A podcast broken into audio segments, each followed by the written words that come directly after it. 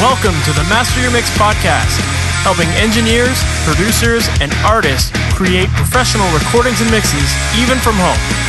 I'm your host, Mike Indovina. Let's get started.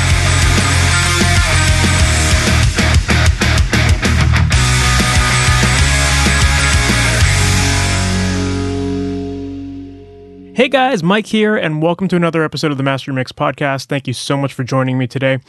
Today I'm interviewing Matt Squire, who is a multi platinum record producer, engineer, mixer, songwriter.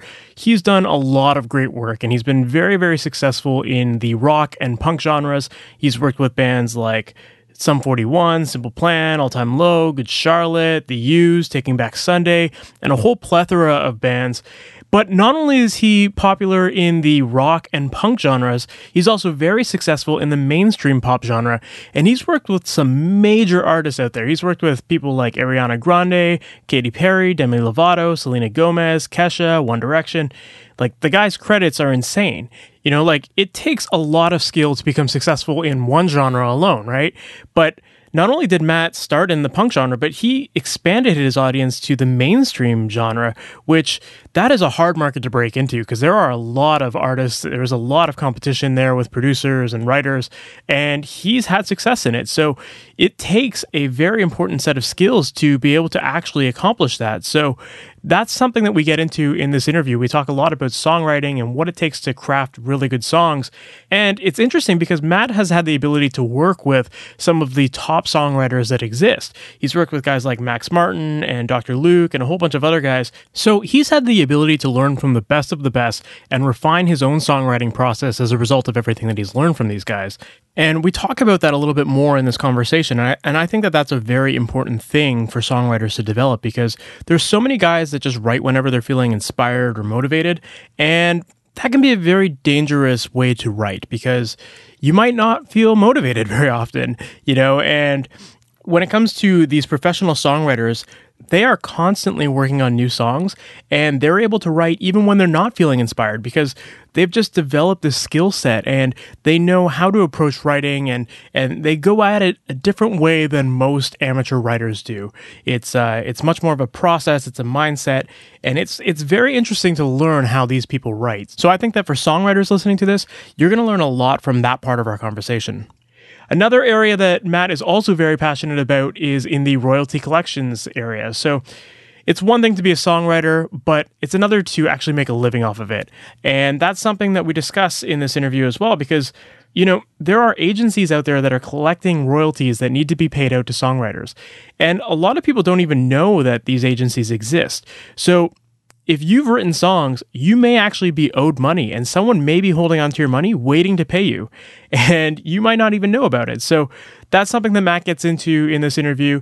And he also just started a brand new company called TrueStream, which is designed to help in the royalty collections process and to make things more transparent when it comes to the interactive streaming world. So companies like Spotify. He's really making a big push to have transparency and make sure that writers are given the proper amount of money that they're owed and that everything's transparent. Nobody's hoarding money. Nobody's hiding money.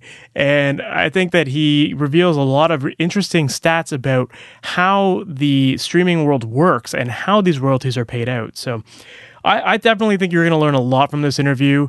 And if you're a songwriter, it, you're going to find this very, very beneficial. And even as an engineer, you will still learn a lot from this episode too. So let's jump right into it. So, Matt, thank you for being on the podcast. And thanks for having me. I'm excited to be here. Awesome. So, for people who might not necessarily be familiar with who you are and how you got started in all of this, can you give us a little bit of your story? Absolutely. So, uh, I came up as a hardcore punk rock kid in Washington, D.C., going to Fugazi shows and, you know, buying Dischord records and was in bands in, in that scene for a number of years uh, with my good friend Brian McTernan um, we were in a band called Ashes together. I was in Battery for a day, and I was touring the country since about age 14 in that capacity DIY punk shows, VFWs, basements, that kind of thing. And I was always the kid who had the four track and later an eight track cassette. And I was always recording our band and I was always recording other bands. And that sort of went on for a while. It was a lot of fun for me, and, and I sort of learned early. And then as things progressed and, and I got older, I decided, you know, this is maybe something that I want to pursue as a career. And I, I got really lucky really early on in that one of my first independent records that I produced in my 20s was a band called Panic at the Disco. I produced uh, Fever You Can't Sweat Out, and that record was a really big success. We went on to sell 3 million albums worldwide, and it sort of catapulted me into being a record producer and songwriter. And that's what I do now. I went on to do a lot more records in that scene, in that emo alternative scene, 3OH!3, All Time Low, Boys Like Girls, The Used, Taking Back Sunday, and then I sort of segued into doing something completely different as I became more of a songwriter and um, started working on pop records. So I was I was sort of doing this at the same time. I was doing a record with the band Him, His Infernal Majesty, in my afternoon and evenings, and then I was working with Selena Gomez in my mornings. um, and that was sort of my transition time, and it was it was fun for me because I'm really just a student of music and a music lover, and it was interesting for me to be working in these totally different worlds simultaneously because there's actually a lot of connections between them and a lot of the ways that we perceive and, and see music and create music are really similar, even though the genres and the results can be quite different. So it was really fun for me just as a as a fan. And then the pop thing sort of took off for a while. I ended up working on the first One Direction album. I also worked heavily with Ariana Grande in the beginning of her career and um, was heavily involved in, in her first album process. I've worked with Kesha, I've worked with Demi Lovato, and enjoyed some success in that world. And really, again, the value was as a student, I got to sort of work with a lot of pop producers and writers. I got to work with Dr. Luke, I got to work with Max Martin, and just see, you know, how do these guys do it and what's different about what their approach is as opposed to mine and what can I learn and you know what do I not want to adopt and and all of that stuff sort of factored in so it was really really cool to go over and and just learn a different genre at the end of the day I was sort of at a crossroads between pop and rock or punk, which is really my native tongue.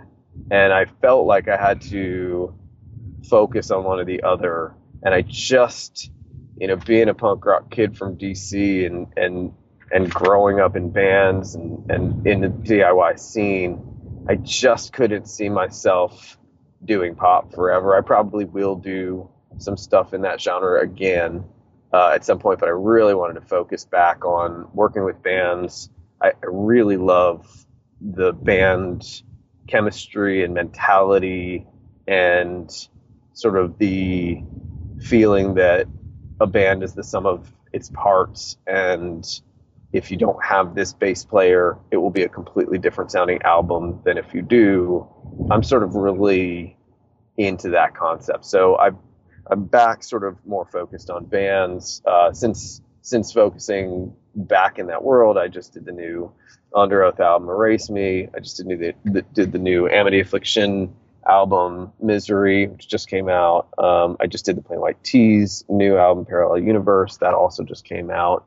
And uh, I'm about to go back in with the Maine, um, who's a band that I worked with over 10 years ago. And uh, we're sort of reuniting to do a new record. So really, really excited for that. That's awesome yeah, I think it's um, it takes a special skill set to be able to succeed in both pop and in the punk genre as well. And a lot of times those two genres don't even see eye to eye. You know, like all like the punk guys will be like, "Oh, pop music's for sellouts" and whatever. And I don't agree with that, but but um, but you know, there's like that attitude, and then at the same time too, there's like the the pop artists who are like, "Oh, the punk music is like so raw and whatever." What do you think it is about your skill set that allowed you to succeed in both of those? You know, I think really it's that student mentality of I just don't really know. I don't have a judgment one way or the other, you know, as to what was good, bad, or or ugly, or if or if anybody really has it all figured out. I was more like, I wonder if I could. Was was really the thought be behind doing some more pop stuff was just like I just wonder if I could. like wonder if I could try and take this on. And I also really wanted to learn how to because electronics programming, drum programming and synth programming has always been an element of my production. Since Panic, it's always been part of the records, or since the receiving end of Sirens, or some of my early work, there's always been programming sort of laced in over the top of organic instruments. Um, when I started looking at pop, it was how do I make like the programming and the and drum machines and synths how do i make that sound as big as organic instruments and i really just didn't know at that time i was working with a band called 3OH!3 and they didn't want live drums in the recordings and they didn't need guitars or need them super loud in the mix they were an electro band and at that time i was using reason reason tends to sound very small, although they've got great sounds, the actual fidelity and the actual quality is is thinner and smaller than what I wanted to hear from the band. So I just kind of was like, how do they do it? How do these um, pop producers make everything sound so huge without using the organic instruments that I'm used to? And so a lot of a lot of it was I just want to learn how to do this. And then from there, you know, it becomes fun and it becomes a fun challenge to in pop, you know, you're not necessarily capturing players, you are the player. And so that was really fun for me to actually make the beats, actually play the instruments and actually write the songs. That was it's a lot more work, it's a lot more challenge and you know, there were definitely some rewards on eh, rewards to doing that. For sure. I think that's really interesting the way you kind of put it about the live instruments versus the the more programmed elements to it. And you said you got started playing in bands, right? So you obviously totally. were part of that live instrument phase. At what point did you start to think, well, maybe I should dive into these electronic instruments a little bit more? You know, I think it was really um, a sign of the times. I think all of us in almost every genre were trying to process what is the computer going to contribute to record making and what is it going to screw up um, we were all you know figuring out auto tune and how much of it to use and how much of it to not and melodyne and and we were all sort of hearing people make records in their bedroom that were rivaling things that had been made, you know, in in these legendary studios. So I think, you know, I think a lot of it was cultural. A lot of it was what is this going to do? How am I going to integrate this into what I do? How much of it do I need? What do I want to learn?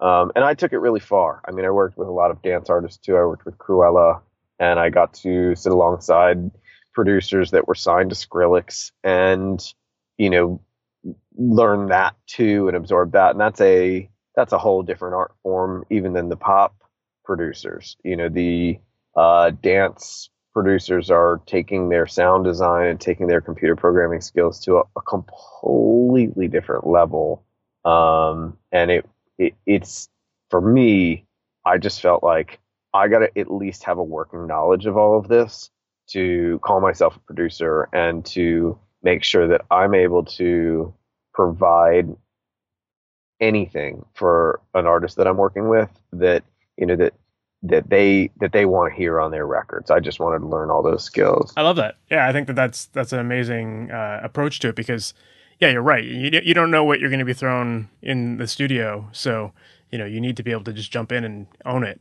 as opposed to just kind of be like, uh, I don't know how to do this, uh, you know. I mean, that's that's the reality, right? Is is as a producer, what is your value and what are you bringing? And for me, and I think we all have different definitions of it. For me, the the real value is my instincts and and sort of my experience and hey why don't you try it like this or what if we did it like that it used to be that I was the one who knew how to set up the microphones and you know figure out phase cancellation and and work Pro Tools and stuff like that. But you know, a high percentage of my artists know how to do that now. Mm-hmm. So you know, it's important for me to first of all know all those skills, know Pro Tools, know Logic, know Ableton, and be able to keep up with an artist who actually might even know those programs better than me. That was important to me so that we're all still speaking the same language. And then further to that, it's okay, well, there's always, always, always throughout history and throughout the future, there's always going to be a tremendous value in having an objective ear in the room, a producer, to say, you know what, you should really think about trying it like this. Because as an artist, you're attached, you have emotional attachments to everything that you do. It's great, you know, that that as an artist you may not be hearing things in an objective manner. That's a that's a great skill as an artist. It's imperative then that you have somebody else in there to go, you know what? I know what you're trying to do, but if you just raised the key or changed the tempo or altered this melody slightly, you might achieve your goal, you know, 200 times more effectively. So, you know, the the role of the producer has changed in some ways in terms of you know the language we use, the programs that we use, the skills. The role of the producer as that objective ear has has not changed in my opinion and it and it's just as important as it ever was definitely and and to your point of you know a lot of your artists already know how to set up a microphone and, and get going i mean really there's not that much to it once you've got it all set up a lot of these people if they're just singing they've got their setup done once and they're good to go. You know, they just got to press record, right. right. So uh, it really does come down to what you can offer aside from just the technical setup of it and uh, I love that. Yeah, I think that that's a really important thing because I think about that all the time too. Is these days home studios are just so prevalent and everybody's got access to stuff, but really, like, what is it that separates myself or yourself or anyone else from anyone who's just recording in their bedroom, right? So that's great. Yep.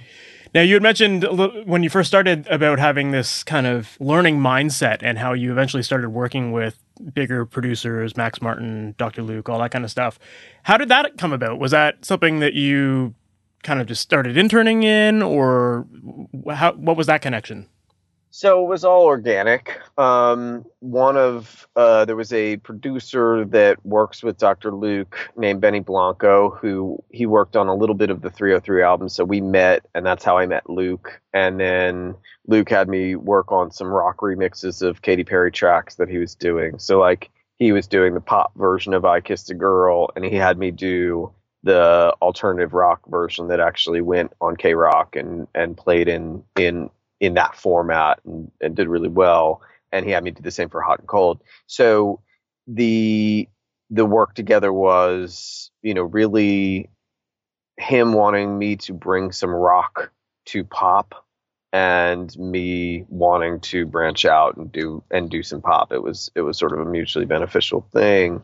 So that was all organic. Uh, the Max Martin connection was through my friend Savan Kotecha, who recruited me to work on One Direction and then Emblem 3, and then a whole host of different projects, Cher Lloyd, and, you know, a, a bunch of stuff that, that Max was working on. And I got to work with a bunch of the writers in that camp and, and got to work, you know, when you're working in that camp, Max will come in a few times a day uh, to the studio and sort of check in and give you suggestions and give you pointers and and stuff like that. And um, he's just a he's just a brilliant guy and uh, really really knowledgeable and i learned a ton just from hanging out over there and just from the suggestions and guidance that he was able to give uh, you know it's it's, it's really uh, it was a lucky thing I, have I've sort of been a fly on every wall. I've worked with Tricky and the Dream. I've worked with J.R. Rotem. You know,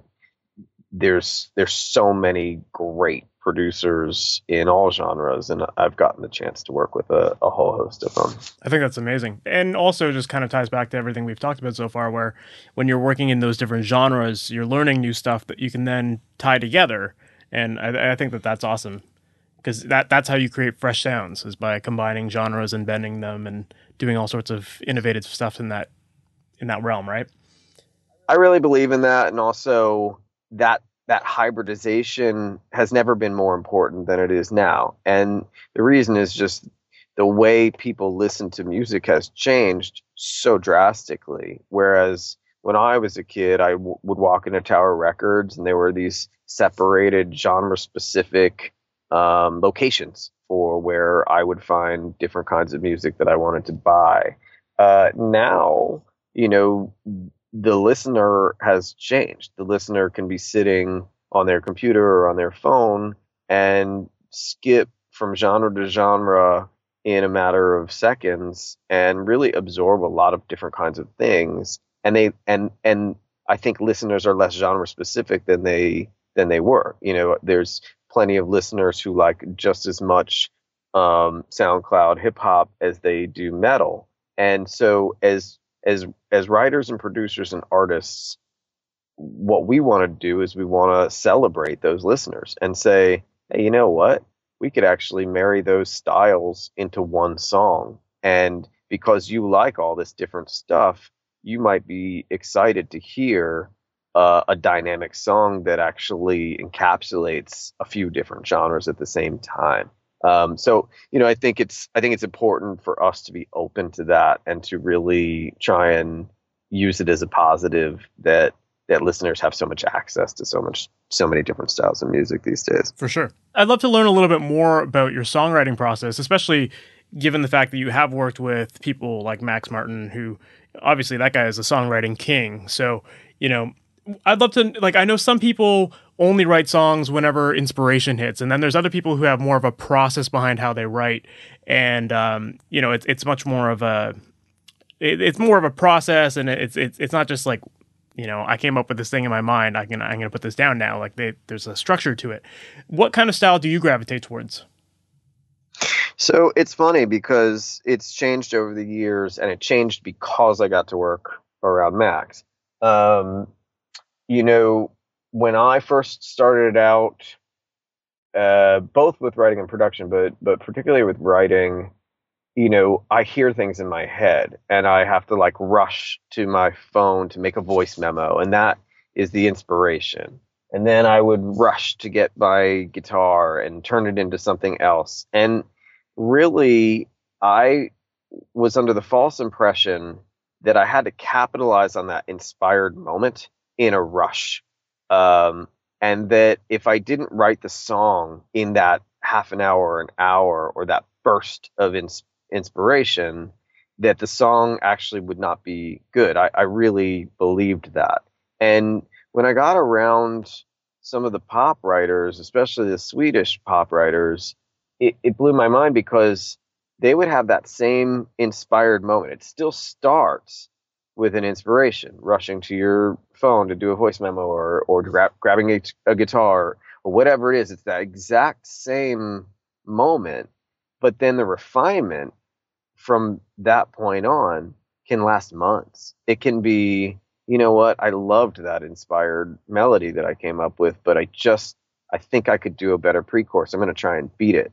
And it's been 3 weeks, you know, and and that was fascinating to me because I just I didn't trust that. I felt like editing and sort of over analyzing and obsessing on something that was creative could only make it worse. And I really think that it's been a great lesson for me because it's totally not true. The inspiration is one thing, and that's awesome. But there's a sort of high associated with inspiration that will trick you into thinking that your pre-chorus might be better than it is, although your course may be amazing. So being able to go back, you know, a day later, two days later, get somebody else to to listen to it and listen to what they think maybe should change or or whatever. All these different editing and refinement processes can actually make the song a million times better. And you know, I've had I've had tremendous successes with songs that were written in those bursts, and I have tremendous successes with songs that were toiled over, and every little detail was was obsessed over and changed and reworked and, and revised, and and there really is no one way or the other being the predictor of success. So you know the the lesson from the Swedes was to raise the bar to a ridiculous place where you really are challenging yourself to come up with something that is bulletproof that nobody could dislike and that's really part of their process and i i incorporated that into mine as well. I would say i'm sort of halfway between those poles now. I think i follow my gut a little bit more than most but that i've learned how to refine things along the way. Yeah.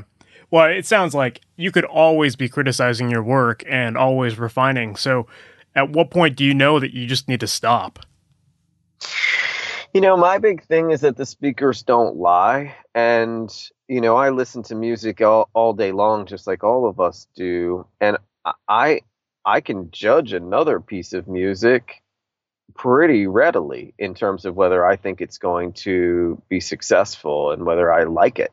And so, what I've learned to do over the years is treat the things that I'm working on with that same objective ear and to really do a lot of listens. You know, when when I'm in the studio, uh, I do a lot of listen listen backs. You know, it could be an hour after we've been messing with something, it could be two hours after we've been messing with something.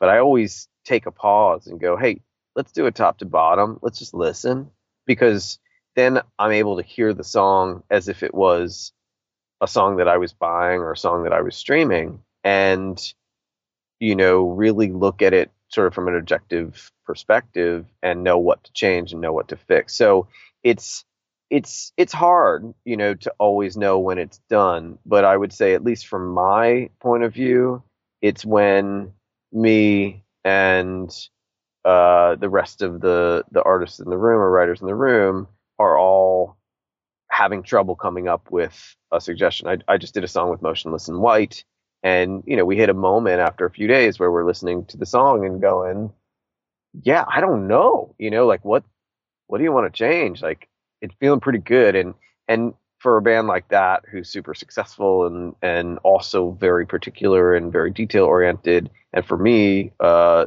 you know, very detail oriented guy, if we're running out of details, then we're probably pretty close to done. And then take a couple days off, maybe go revisit and, and check it with fresh ears and maybe hear a couple more tweaks. But that's that's sort of uh, that's sort of the way I've learned to do it. It's totally improvised. You know, you, you really have to just trust your ear and and listen back on the speakers and, and be and be conscious of the fact that like, you know, you could trick yourself. So don't. You know, you really want to just like evaluate it as if it was somebody else's work. Mm-hmm. Yeah, and I, I'm curious too. You say you do a lot of songwriting with with other or a lot of co-writing with people, and I imagine that you can't always walk into those sessions with a ton of ideas in mind. Like, there's probably got to be days where you're like, "Okay, we're going to meet on this day," and th- then that day comes, and you're like, "Oh man, I don't have anything in mind." Like, uh, has- I try, I try, I've done it before. I try not to do that. I try and come in now with two like beats that I've made on Logic, even if it's a rock band, like I'll do like fake real drums or something like that. But I try and come in with like two verse chorus uh, ideas. We may not use them. You know, maybe the the artist has something as well. You know what I mean? Mm-hmm. But I try I try and have some sort of nugget of preparation. And and the reason is is like I've had good results starting from scratch and sort of being like, yeah, I don't know what we're gonna do today but I've had better results from like really kind of imagining, hey, what what what do I think this artist what kind of vibe would be successful for this artist? What what's my take without them in the room, without any influencers, you know, what do I think would be a, a successful fresh take for for them or something that they couldn't do with anybody else? And I try and I try and put those ideas down uh, with a couple of logic beats because it's easier for me to then play it for the artist and have them either, you know, uh, like toss it and say, oh my God, that's ridiculous, or go, oh my God, that is super cool. What if we did it like this? Um, you know, it's just a, an easier starting point than being like, hey, you know, we should do something like this, and it's it's sort of it's sort of amorphous, and everybody has different ideas of that. I find that if I actually sketch it, that people know what I'm thinking, and they can either it, it doesn't mean that that the artist or writer needs to use it. It's just a good, healthy way to set things off. Yeah. So do you find that you've developed that skill as a result of building habits versus relying on motivation? Like, do you schedule times of the day to just work on writing, or do you only write when that initial idea comes in and then you do it and then then you can focus on the rest of it with other people? Yeah, it's it's weird. It's like you know, I I, I probably I probably would say that when I know I have a writing session coming up, I I make it a point to sketch a couple ideas, and it's usually like the day before. Um, I don't schedule just solo writing time for myself, um, although sometimes I think that I should, but I don't do it. I, I don't know why. I think maybe mostly because I'm a co-writer. You know, there's people, especially in the pop world, where they're just writers and they're working with other writers at all times and they're not necessarily interfacing with the artists. For me, I'm always co-writing with directly with an artist, pretty much always. Mm-hmm. Uh, at least in the rock world. When I was in pop, it was different, but um, in the rock world, it's it's directly with an artist. So I am really thinking specifically about what works for them. I know that the session's coming up, and I go, oh, you know, I better get my two ideas in, you know, to get ready for this session. And that could be the morning of the session. It could be the night before. Uh, you know, could be a couple days before, but it's usually not. Yeah, and I think with co-writing or any sort of collaboration, it's really playing off of everybody's strengths in order to make something that's really solid. Like you even just said it yourself, you you consider yourself like a, a co-writer. Um, so, what is it that makes you feel like you're a co-writer versus just like a solo writer? Is it like is it a set of skills that you feel that you really just bring to the table specifically that helps you in a co-writing situation? Yeah, I mean, I'm looking at it in a very different way than you know than maybe some traditional songwriters who are who are trying to cultivate their own sound or you know sort of make it all about uh, their their thing. I personally don't have a thing uh, as a producer or a writer, so for me, I'm just trying to get into the character of the artist that I'm working with. So I look at myself as a co-writer um, because the goal for me is to bring out the best in them and not for me to have some sort of signature or some sort of stamp. I uh, I have never gone for that as a producer, and I've never gone for that as a writer. I'm more of a chameleon. I'm more of a, you know, what what can I do to be that other voice in the room that brings out the best in you. So so I I label myself a co-writer because the mission really is about the artists. The, the, the mission has nothing to do with with my own agenda. Mm-hmm. And when you're switching between different genres, like the the pop punk stuff or the mainstream pop artists, um, you had mentioned you try to get inside of their head and, and think about what works best for them and for their sound. A lot of times, like, it, do you find that you're referencing other artists out there to get that inspiration, or do they come with sometimes? Yeah, sometimes. And and a lot of times it's like from some like totally different world. Like I like a lot of what's going on on alternative radio at the moment. Like I like Sown a lot. I like Halsey. Um, I like you know sort of in looking at that world and going, okay, we may not be making something from that world, but what could we what could we sort of borrow as inspiration or you know what what kind of tricks are we hearing here that that actually might lend themselves really well to pop or to rock? Yeah I, I, get that for sure. So then in your opinion at the end of all of this when you're when you're done writing what do you think ultimately makes a song good? You know it's a really tough question right? Because we all have different views of that and we all have different goals. My goal as a part of this whole equation is to connect. I think that you know, songs are songs and albums are sort of these vehicles to help lots of people either get in touch with or express emotions that they may not be able to express or get in touch with on their own. Uh, a lot of a lot of humans are stifled in those ways, and you know don't really have an outlet, don't really have a vehicle to get in touch with something that that that may be very important for them to to face. And so for me, if a song is good, that means that it connected and it helped uh, with that mission. So it's it's tough because I've had songs that I thought were really, you know, built for that and emotional and didn't connect with that many people. And I go, well, by my definition, maybe something's off, you know, because if we're really trying to help connect and it reached five people, then something wasn't right.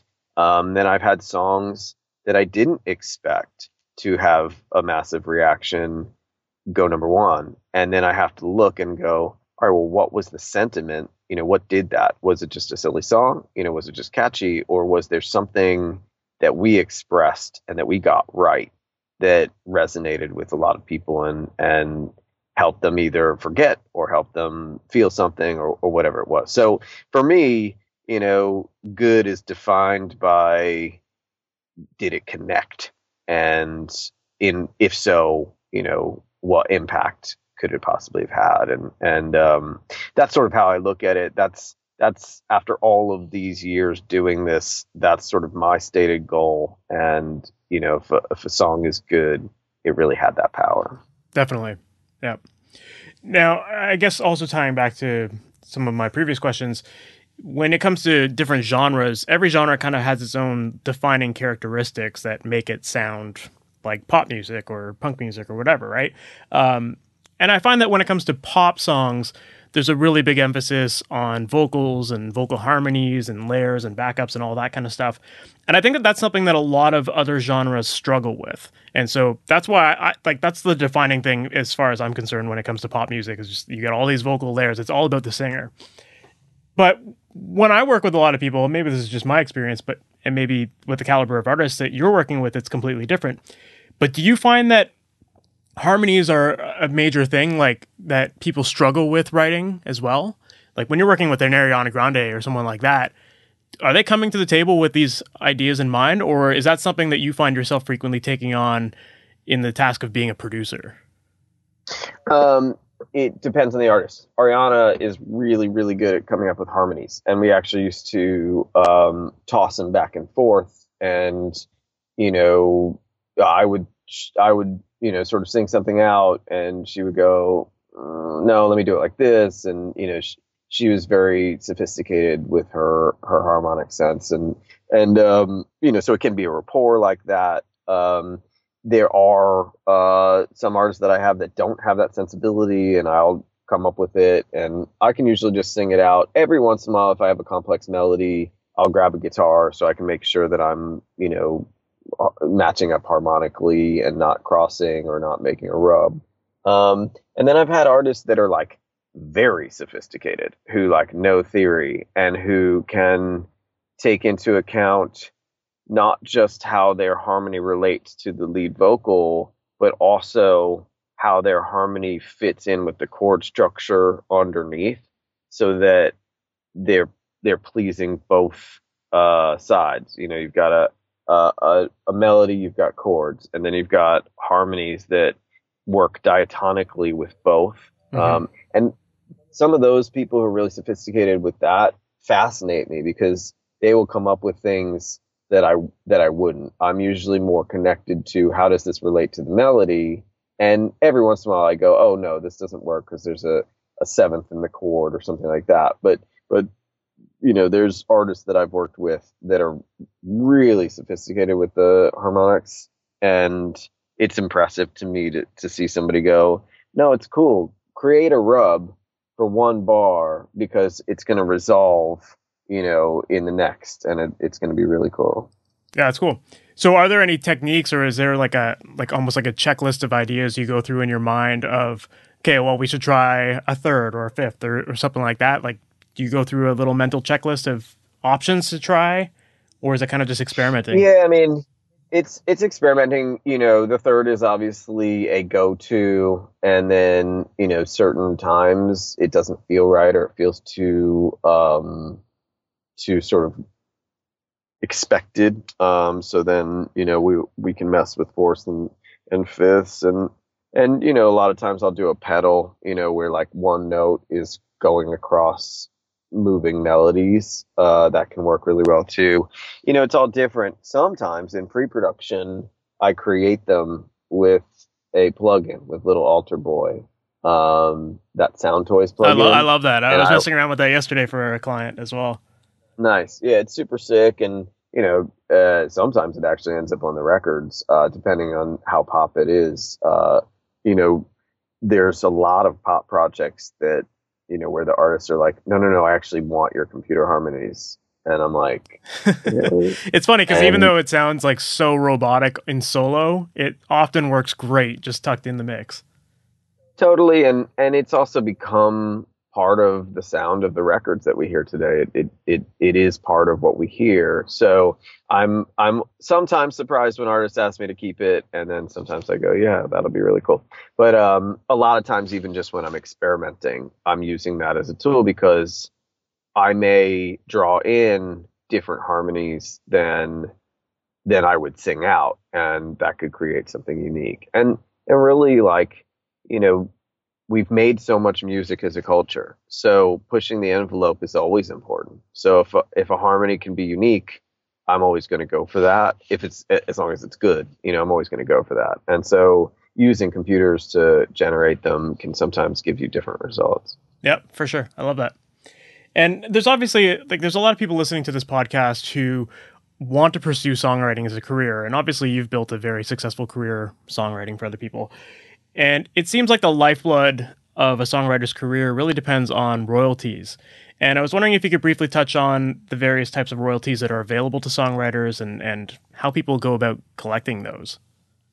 Sure. Um, so, you know, there there's there's a number of different royalty streams, and I think it's a very convoluted and tough topic. I would first recommend that anybody getting into songwriter production or uh, becoming an artist actually really studies what they are all, what they're all about and how are they generated and who collects them. You know even if you're a TuneCore artist just starting out there is a lot of literature on the TuneCore site about the different royalty streams that they collect the ones that they don't what they recommend for the ones that they don't. Um, as a songwriter, you know, you're looking at mechanical royalties and you're looking at performance royalties. Performance royalties are when the the song that you wrote is performed.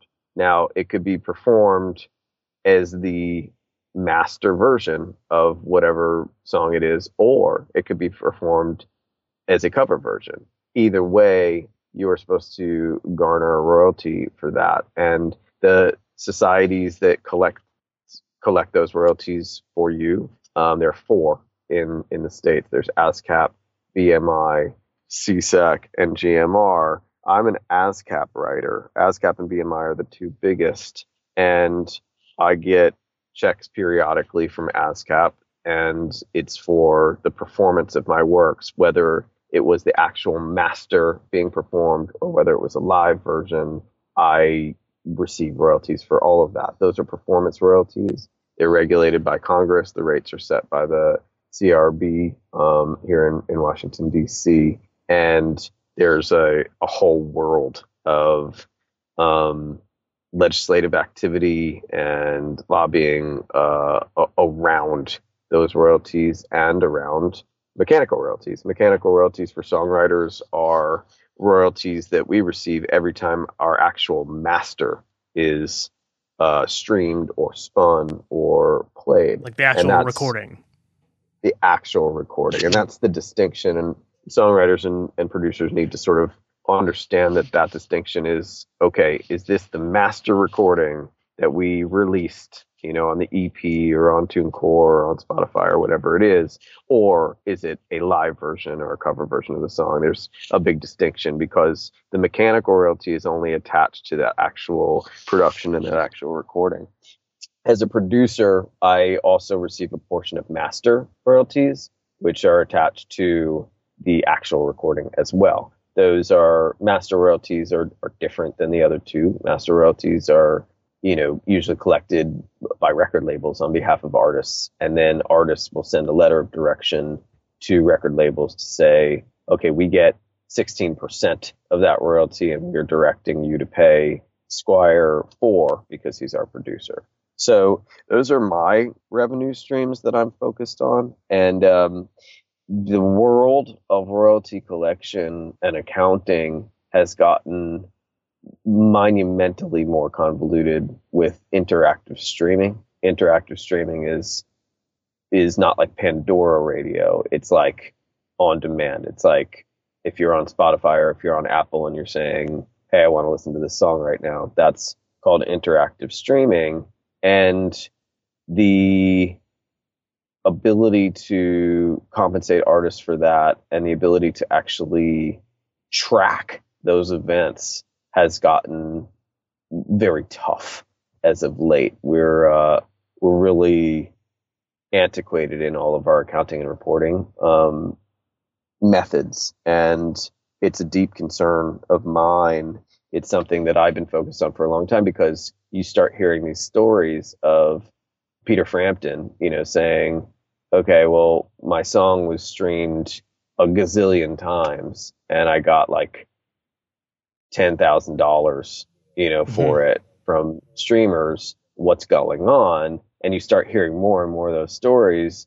You know, you ultimately, as as somebody like myself who makes my money off of royalties and and advances, you know, you ultimately have to scratch your head and go like, is this going to affect my career? Like, is this going to change my ability to sustain that career? Am I am I going to remain successful? You know what what's happening here? Um, and you know it's really come into focus the last couple of years as streaming has become the dominant form of distribution for the music business. And I think we all owe it to ourselves to get in the mix and figure out, okay, wait, why are royalty rates low?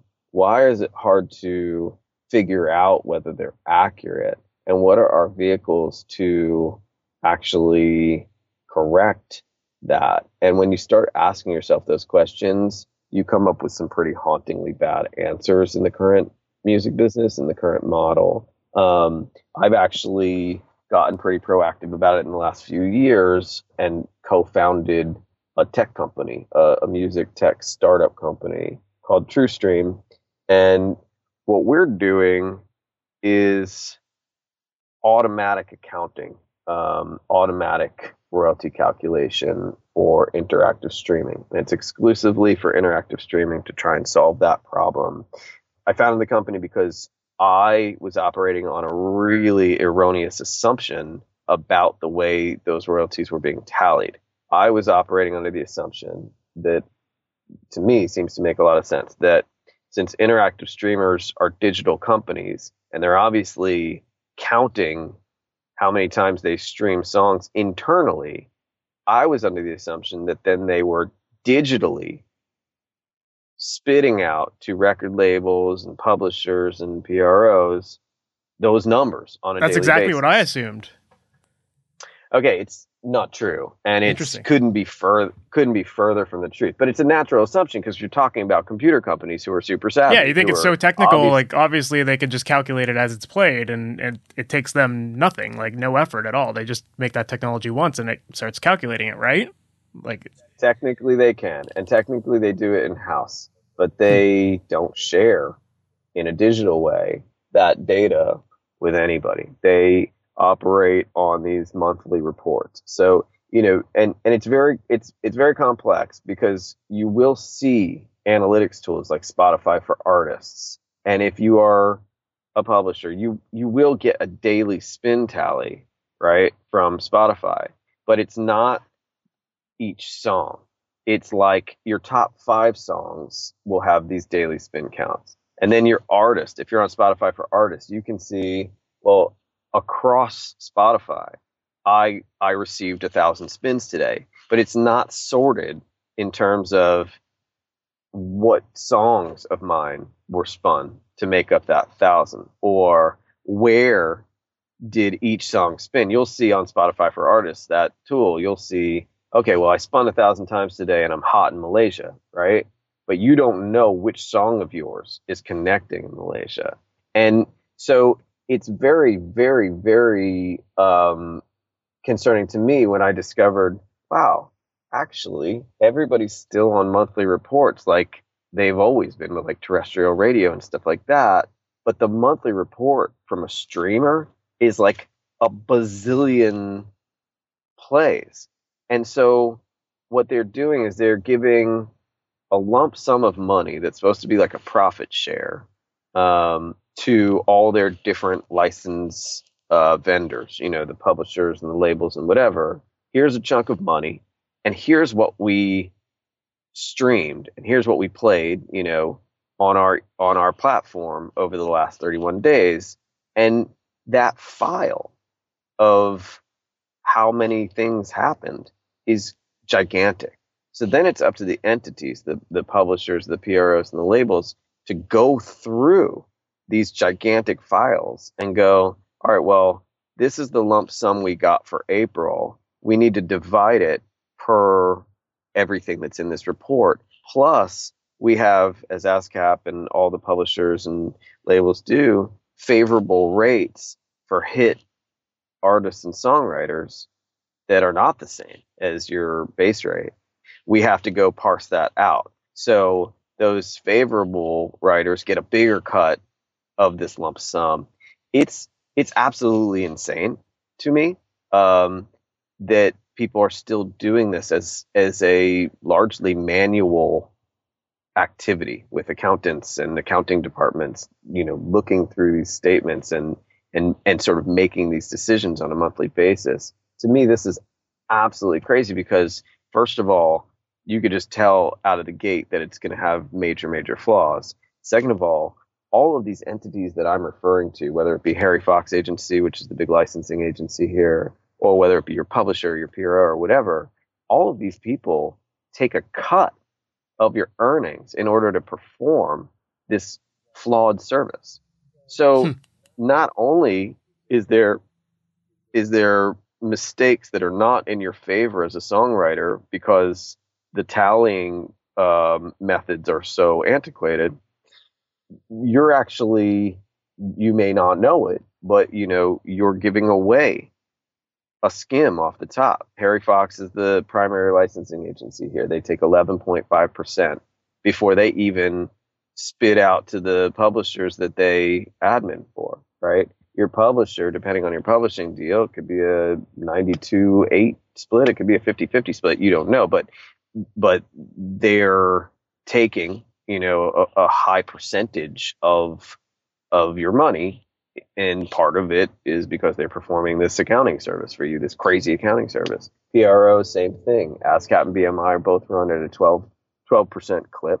And, you know, all of these factors go into why Peter Frampton doesn't get his his due payment for the amazing music and the amazing use of his music that gets performed on a monthly basis. So we took a look at that. I, I linked up with a partner who's run a, a bunch of successful tech companies and um, and I just said, you know, it's this is crazy. We need to Uberize this whole thing. We need to make software that plugs directly into the streamers we don't need any data that is proprietary to them. We don't need their market analytics. We don't need their advertiser data. We we don't need any of the stuff that they don't want to share. But what we do need is a limited data set, which is what songs played today, how many times, and where. If you give us that information and only that information, we can plug all the royalty rates, all the splits information,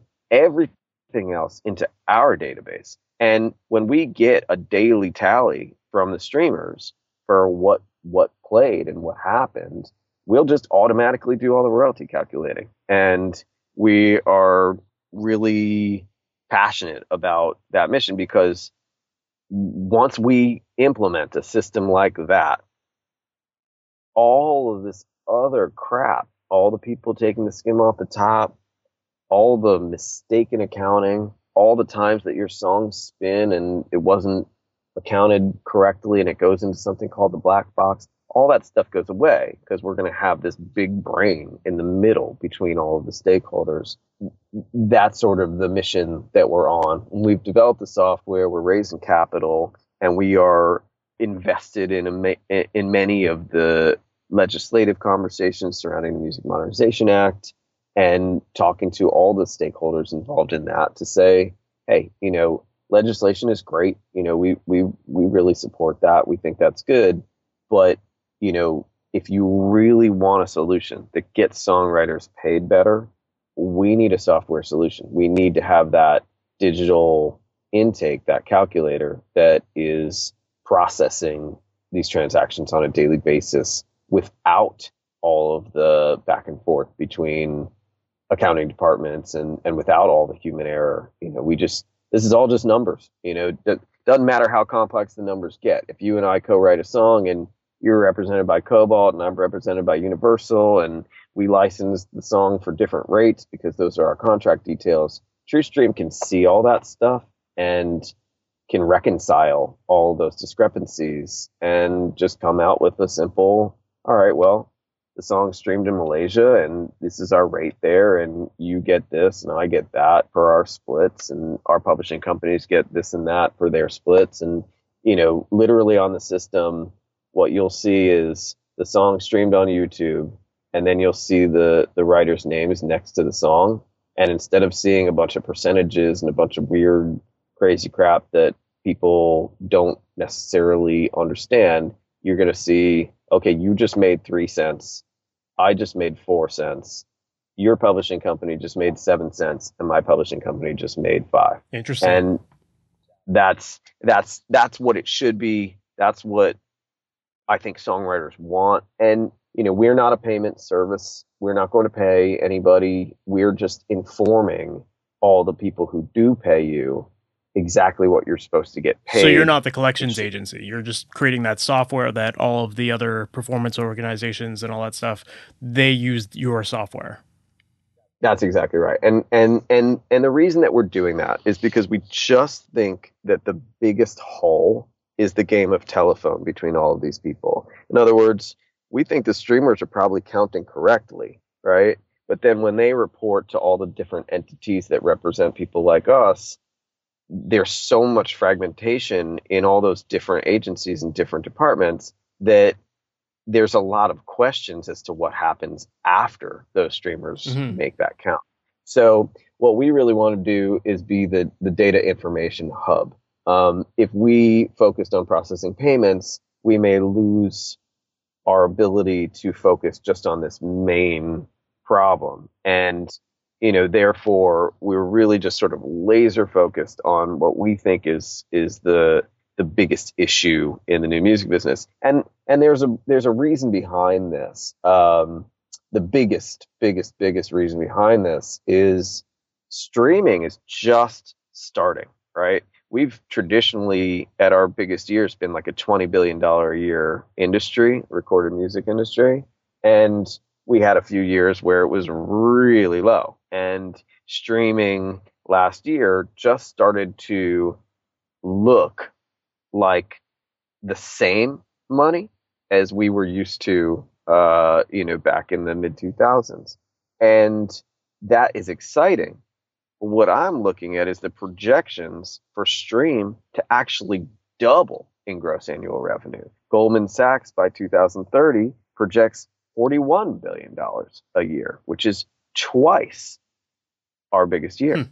So I look at that and I go, well, well, okay, well, if we're the ones creating the music and everybody's saying that the gross revenue parallels our biggest years, why are my friends going out of business and why are songwriters getting paid less than ever, first of all? And second of all, if we don't correct that problem, when the gross doubles in 2030, Yeah.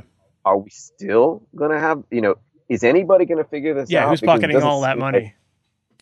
yeah, well, you know, you can see what's happening, right? Mhm. What's happening is your Spotify service gets bundled with Samsung, or your Apple gets um, bundled with your AT and T, or T-Mo's giving out free Tidal, or whatever it is. They're bundling the service, right?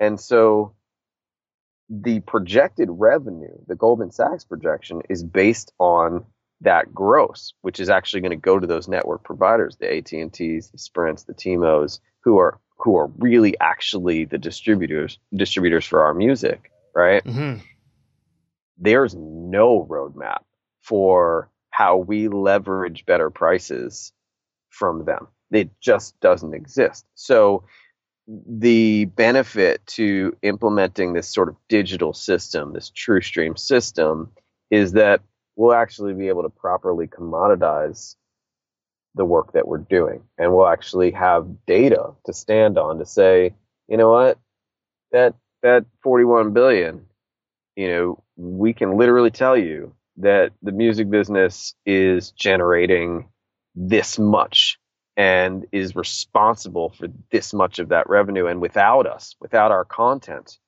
you've got nothing. Yeah. So we need our rates to go up. The only way to say that to a network provider or to a data company is by speaking their language, which is data, right? You can't just say, hey, we've got Beyonce or we've got Justin Bieber and we're going to hold out until you give us a better rate.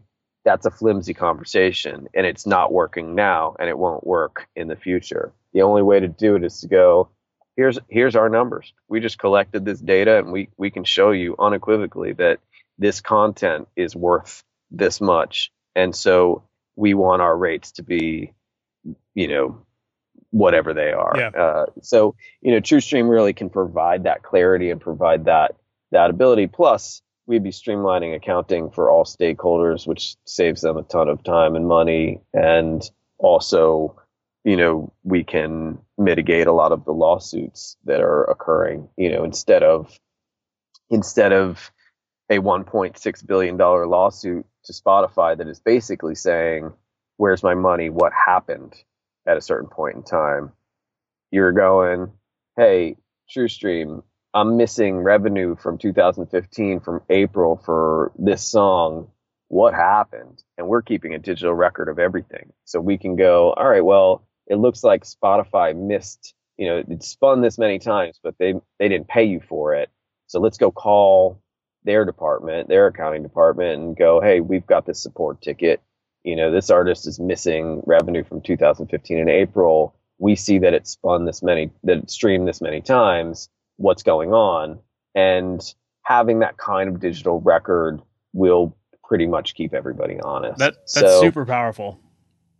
That, Right on. I mean, it's it's just based on that false assumption which you had as well, which is, I mean, I just assumed this is how they were doing it. I yeah. was blown away. You know, not even record labels are getting that kind of data spit out on a daily basis. Nobody gets it. It's considered proprietary data by these tech companies. I'm not even sure if that's legal, and that's part of the thing that we're looking at is is it actually like as copyright owners we have the right to know what's going on with the stuff that we own that we license to these services For sure. so i'm not i'm not even sure if it's legal for them to say that we're not allowed to get these limited data sets that we're asking for Interesting.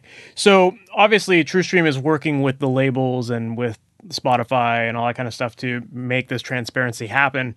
Um, now, to take it one step further, as as a songwriter, can a songwriter sign up for TrueStream to at least see what's happening and be able to connect everything, or are they still going to rely on that label to give them their findings?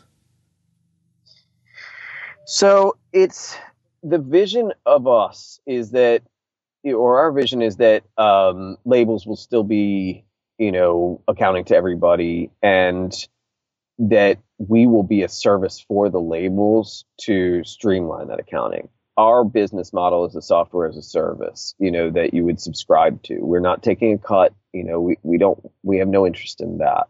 But we just look at ourselves as sort of the QuickBooks for royalty accounting. Um, just like you would subscribe to QuickBooks to go, okay, I'm trying to organize all these financial transactions and all this stuff that happened. You know, our service is is the exact same thing. Is it's it's automatic, but it's it's basically a, a subscription service for labels, for publishers, for PROs, for advocacy groups to go, okay, you know, we're subscribing to this service to streamline our process so that we can account to you better. And you know, in in so doing, if if you're an advocacy group, if you're a songwriters group, if you're songwriters in North America, um, they would be able to subscribe to TrueStream as well and be able to inform their writers. Got it. Um, so you know we're looking for transparency on all sides, but but it would still be ASCAP accounting to you or your label accounting to yeah, you. Yeah, that makes sense. Yeah, I mean that that's one of the things that I certainly find frustrating with all of these royalties is that I kind of just get an email every quarter saying here's here's the money that's in your bank account and kind of a vague description of how many times it's been played and I don't really have much of many details other than that, you know. And it's like, okay, well, I guess that's it, you know. I, I, I guess. Are you so? Are you SOCAN? I am SOCAN. Yes. SOCAN. Right. Right. Um, and so and so what? And then so the issue is like you get a check. You you don't have the ability to like audit SOCAN or or or question it in any way. I, I mean, to be honest, I haven't ever tried, um, right. but I've never been led to believe that I could.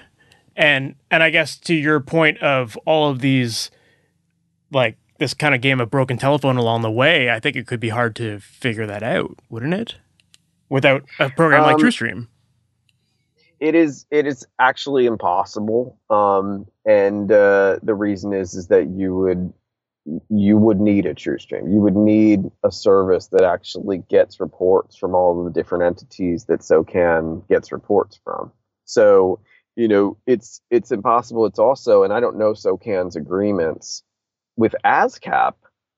To my knowledge, writers when they become a member of ASCAP give away their ability to audit. You're not a, you're not allowed to hire a CPA to audit ASCAP, which you know, and I and don't get me wrong, ASCAP provides amazing services, and I'm not um, beating them up, but the fact that a copyright owner relinquishes their right to audit or access data about their the material that they own is totally crazy. And I'm not even sure if that's legal. And it's actually something that I'm working on right now is to find out if that membership agreement, if that clause that that you know sort of requires me to give away my rights, I'm not even sure if that's legal.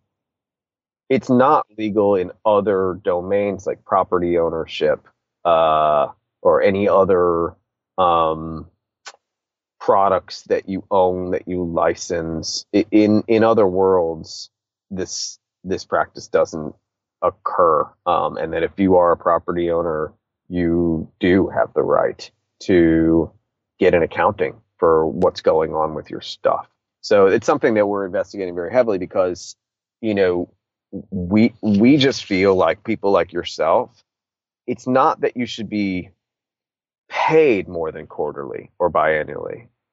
It's more that you should at least know what's going on as musicians, we're running our own businesses. Mm-hmm. So if we can't do long range financial planning, then it's very frustrating. Right now, I'm waiting for my royalties. I won't know what the royalty amounts are until September 30th at the earliest. And, you know, my family's trying to do some long range financial planning. We're trying to figure some stuff out. And it's it's very frustrating because I literally won't know what my royalty payout is going to be until October. And so when we're trying to plan, it's like super frustrating. And I think a lot of musicians feel the way that you and I do, which is wouldn't it be nice to actually know on a daily basis what's going on so? So TrueStream is generating this data in real time essentially. It's it's the the original vision was real time. Um, there's there's a hiccup with real time in terms of interactive stream, and the hiccup is that YouTube and Spotify they all have this um, 30 second requirement, which is if you, and this makes sense to me, if you play a song and you didn't mean to play it, you're only going to play it for like two seconds. That is not a stream, right? But if you play it for 30 seconds or more, then it is. That's the that's the guideline that everybody adopted. And so, you know, originally the vision was real time, but when we were looking at the tech for that, we wouldn't have had the ability to distinguish between what was a two second stream and what was a 30 second stream.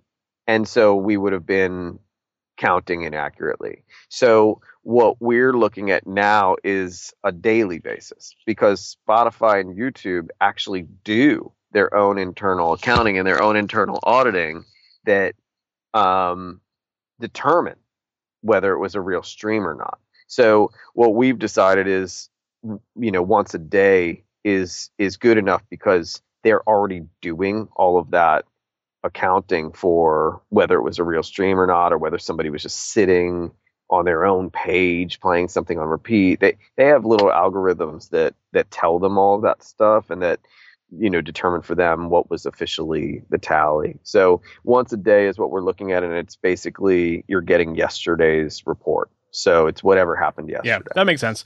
Yeah, cause I always found that really fascinating too, because I, I don't know how it is in the states, but at least in Canada, when when it comes to our royalties with SOCAN and that kind of stuff, they're usually paying at least three quarters behind. So I, I would think that that information should be so readily available to at least project what you're going to get paid. And I, am actually just as we were talking, I was looking at my SOCAN statements, and I can see that they do have a uh, a statement preview to give you an idea of it. But I mean, there's really no way of verifying any of that information. It's just like this is what you're going to get. Have have fun, right? So it's uh, it is interesting. Like it, it would be very fascinating to see kind of daily an audit of what's actually happening. Yep, absolutely. And and just because we're all we're all independent contractors, we're all, you know, running our own businesses. And when you run your own business, you got to be able to make projections and and and make decisions and and do stuff based on your revenue. And so if the best you can get, and we're on that three quarter lag as well, the best you can get is this sort of outdated, you know, quarterly or biannual information.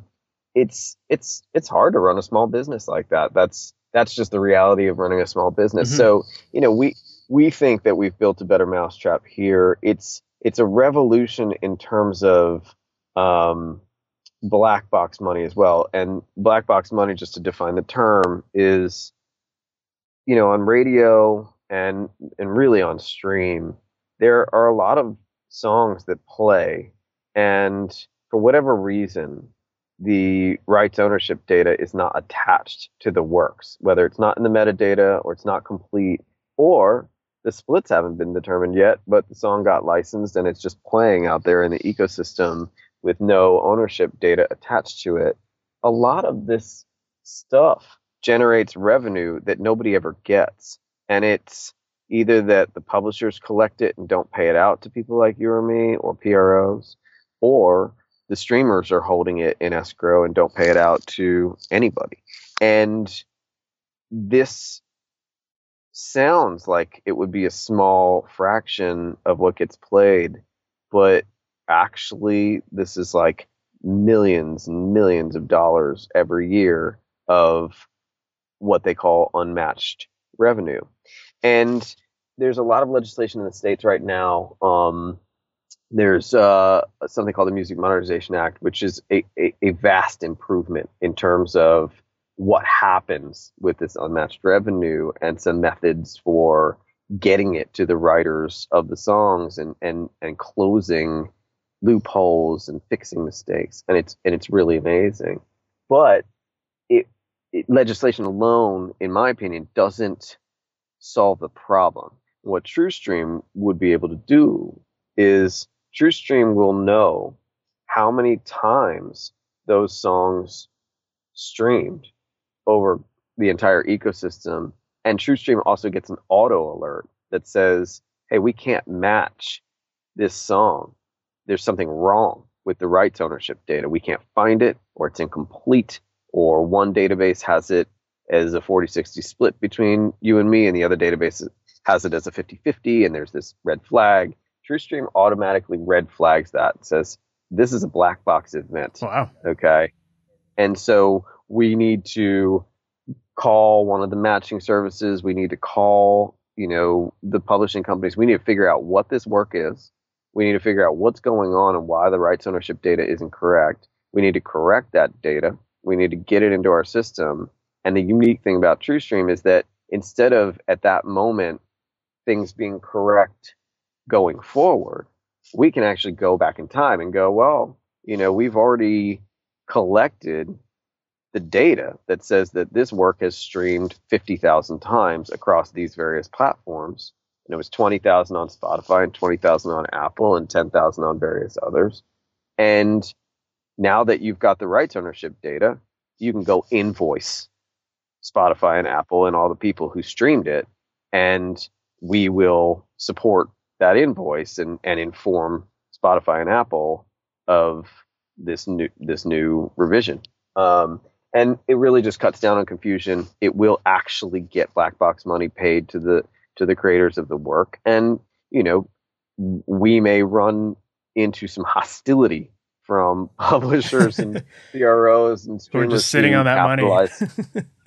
yeah, but at the end of the day, right? If we're looking, and this is my my this is my soapbox and and and the thing that I say to anybody who would sort of secretly resist what I'm saying about transparency is that that few million dollars a year that they're hoarding of black box money is nothing compared to missing out on being able to capitalize on a double gross annual revenue in in 2030 mm-hmm. and the only way to capitalize for songwriters and the agencies that represent songwriters, the only way to capitalize on that growth is to have transparent and robust investor grade data to back up our calls for for higher rates. So, you know, my big thing is like, okay, it's all about the money and you make a lot of money on black box, that's cool, but you're you're leaving so much on the table by by doing that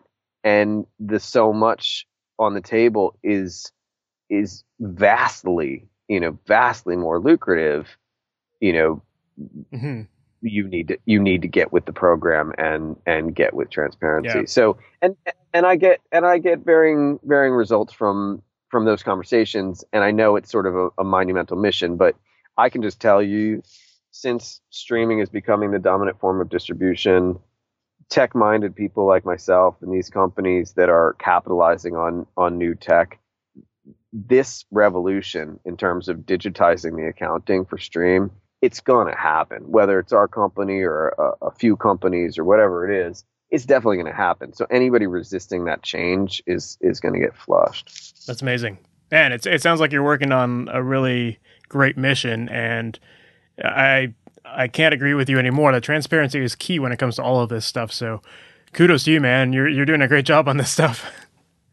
Thank you and you know it's uh it's just something like we said like you know we've talked about before this is a function of of me wanting to run a successful production and writing business it sounds like i'm starting another business with TrueStream and and i am i've co-founded this separate business but really it's to it's to maximize the return on on on my investments, uh, being a producer and writer, and that's what we're doing. We're investing in ourselves. We're creating these songs. We're sending them out into the marketplace, and then they're supposed to generate revenue for us. Mm-hmm.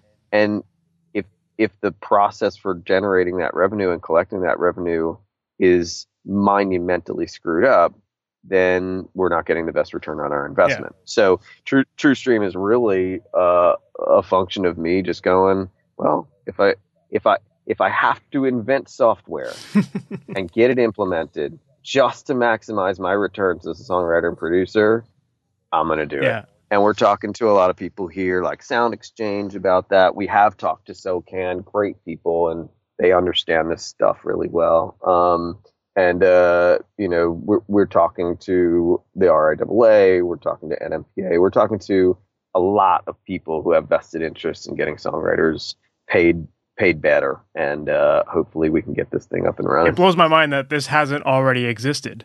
So Me too. yeah, and and Me it's just a lot of misinformation, I guess, and a lot of assumptions, like we went back to, and and um, you know just how everyone thinks these services actually operate. So it's it's deceptive. You're going to find services that like dashboard royalties and collect and make it look like they have a system like this. And we've talked to those companies, and and we go, we ask the the golden nugget question, which is, okay, it's you're doing this nifty tech stuff. You're dashboarding people's royalties. You're collecting it all in one place. You're doing market analytics for writers. Where are you getting your reports? Hmm. And people go, oh, well, we get a quarterly report from DDEX. And I go, so you're basing all this amazing digital dashboarding, all this great looking tech on quarterly reports that are three months, that are three quarters behind.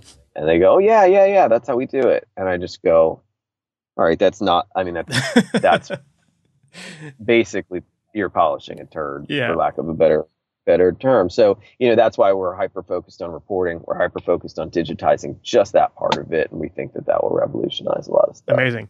So just for clarification, TrueStream is already being used by these PROs and everything, or is it still in the uh, development phase?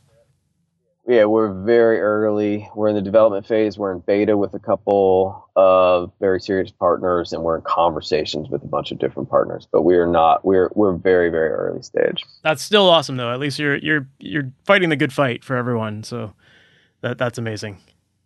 Thank Thank you. thank And, you. know, hopefully we can get it. Hopefully we can get it rolling. You know, I, I think it's in, in I I am the sort of dude who's going. No, it's not just about songwriters. It's in the entire music industry's best interest to get this right. yeah, We're talking about forty-one billion dollars a year only because everybody loves great music. So if all partners are not participating in that growth, we're not going to make great music. Mhm. So then $41 billion goes away because the whole system is based on great content and you can't make great content for, for zero. So, you know, the, the, the realities of this ecosystem is that it's all hinged on whether or not Taylor Swift has another hit or, you know, whatever content drives marketing dollars. And so if you're not fostering the development of of artistry, then you're dead in the water. So, sure. You know, we look at it like that and we go, okay, you know, you're you're hoarding some black box income, but if you don't have if you're not attached to amazing new content, then what good is it? Uh, you know, you really have to get with the program. yeah. And at the end of the day, it's just it's all money that people are rightfully entitled to. It's it's their own money. It's just people are sitting on it. So by having that transparency, everyone will get paid out properly, and and uh, that that's humongous. Because yeah, I think there's a lot of people with that black box money that they, they don't know about, and so Right. it's it's huge. Man, great great job with all of that. Thank you for putting that all Thank together. Thank you. Yeah. Well, I know you said you have a uh, songwriting session that you got to get going to, and we've already probably gone over the time that we said we would cut off at. But uh, how can people follow you online or learn more about yourself and TrueStream? Sure, absolutely. So uh, the the URL is truestream.co, T R U S T R E A M dot C O, and uh, you can sign up for our mailing list there to get regular updates. Um, you know, I'm on I'm on Twitter as at Matt Squire, uh, at Matt underscore Squire rather. Um, Instagram is at Matt Squire Music, and uh, you can get updates uh, from me there. And um, I like I like it when people hit me up with questions, so feel free. You know, I'm I'm always uh, happy to um, respond and and and try and help out people who have questions with recording or songwriting or whatever it is. Uh, I'm I like to make myself available. Awesome. And obviously, you're really focused on TrueStream right now, but are there any other cool projects that you're working on that you can talk about? Totally. Yeah. I mean, I'm about to start uh, with the Maine, um, which is a reunion of sorts because I did uh, their first album, and uh, we just had a series of great meetings. I, I absolutely love those guys, so I'm really excited to do their record, and uh, we'll uh, we'll see uh, we'll see what else is coming down the pike. But that's the main focus. Uh, that starts in October. Awesome. Looking forward to hearing it, man. All right. Well, thank you so right much for being on here, man. I really appreciate it. And thanks so much for having me. I really enjoyed it, and I look forward to uh, to continuing the conversation. For sure, we'll have to have you back on here later on and talk about all of the advances that have happened as a result of TrueStream and everything you're doing. Right on. Thank you. Perfect, man. We'll talk soon. Thanks. So there you have it, guys. That was my interview with Matt Squire. I think he's doing some really amazing work these days, not just in his productions. He's obviously a very talented writer and uh, producer, and he's been working with lots of great artists. But I love the fact that he's fighting the good fight and really working on helping the industry as a whole and giving back to other songwriters by working with TrueStream and I love his mission of trying to create transparency in the industry and get people the money that they're owed because that is a thing that a lot of people just simply don't know about. There is a lot of money on the table and there's a lot of bad reports. And I think that what he's doing is a really great task because it's a big one, that's for sure. But with what he's doing, it's going to help the industry. It's going to help the writers. And as the music industry becomes bigger and bigger and bigger and much more profitable, the money's going to be going back in the hands of the songwriters and the artists and the creatives where it belongs. So um, I'm really stoked for what Matt's working on here, and I'm glad that we got to have him on the podcast. So hope you guys really enjoyed that, found it helpful, and maybe it's even inspired you to start looking into some of these performance rights organizations such as ASCAP, BMI, SOCAN, SESAC. There's a whole bunch of different ones depending on what country you're in, but definitely look into them because there is money out there, and if you're writing music and it's being performed on the radio or in venues, or you, you can even get paid if you're playing shows. So definitely look into those things because there's money out there that could be yours. Now, if this is your first time listening to the Master Mix podcast, thank you so much for joining me in this episode. And I'd love to have you back as we release new episodes. So make sure to subscribe to the podcast on either the Apple Podcast app or Android podcast apps, whatever you use. Subscribe, and then you'll always be notified as new episodes come up. I've got a few great interviews in the pipeline, and I know that you're going to find them to be really helpful and you're going to learn a lot from them. Some very cool guests ahead. And also, if this is your first time hearing about Master Your Mix, please make sure to check out the website, masteryourmix.com. And on the website, I've got a free download right now to help you with improving your mixes. It's called the Ultimate Mixing Blueprint. Basically, what I do on that is I show you how to use EQ and compression on a variety of different instruments so that you know exactly what areas to pay attention to, how to analyze your tracks, and know when you need to boost or when you need to cut with EQ, how to set your compression settings.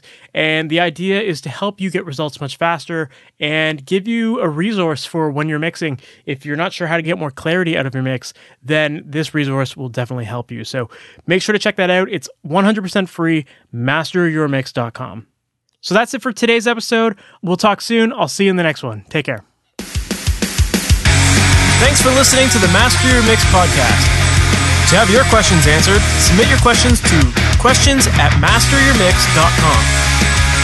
Please go to iTunes and subscribe and leave a review. And for more information on how you can improve your mixes, visit masteryourmix.com.